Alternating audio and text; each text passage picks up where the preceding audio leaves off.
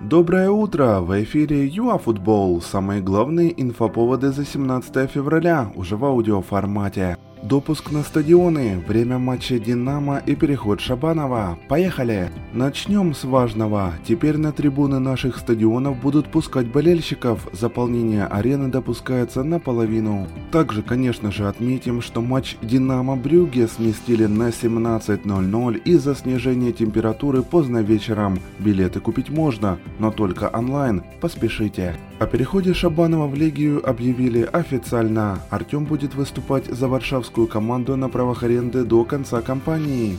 В текущем сезоне защитник почти не выходил на поле в футболке «Динамо». К слову, Назарий Русин также может присоединиться к Артему.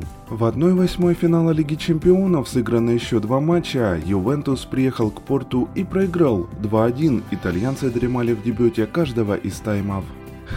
Тем временем Холланд зажег в Севилье, у Эрлинга дубль и результативная передача. Его Боруссия победила со счетом 2-3. АПЛ. Команда Пепа Гвардиолы добыла 17-ю победу подряд, 1-3. Горожане обыграли Эвертон. Отметим, что Зинченко наблюдал за игрой со скамейки.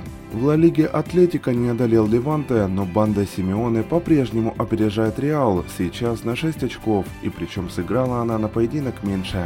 УЕФА отменила розыгрыш юношеской лиги в текущем сезоне. Смысла рисковать здоровьем юных игроков не нашли, а переносить матчи не позволяет календарь. Напомним, борьбу продолжали Динамо и Шахтер, но с Барсой и Порту соответственно наши парни не поборятся. А на этом мы и заканчиваем наш короткий обзор за 17 февраля. До новых эфиров ЮАФутбол.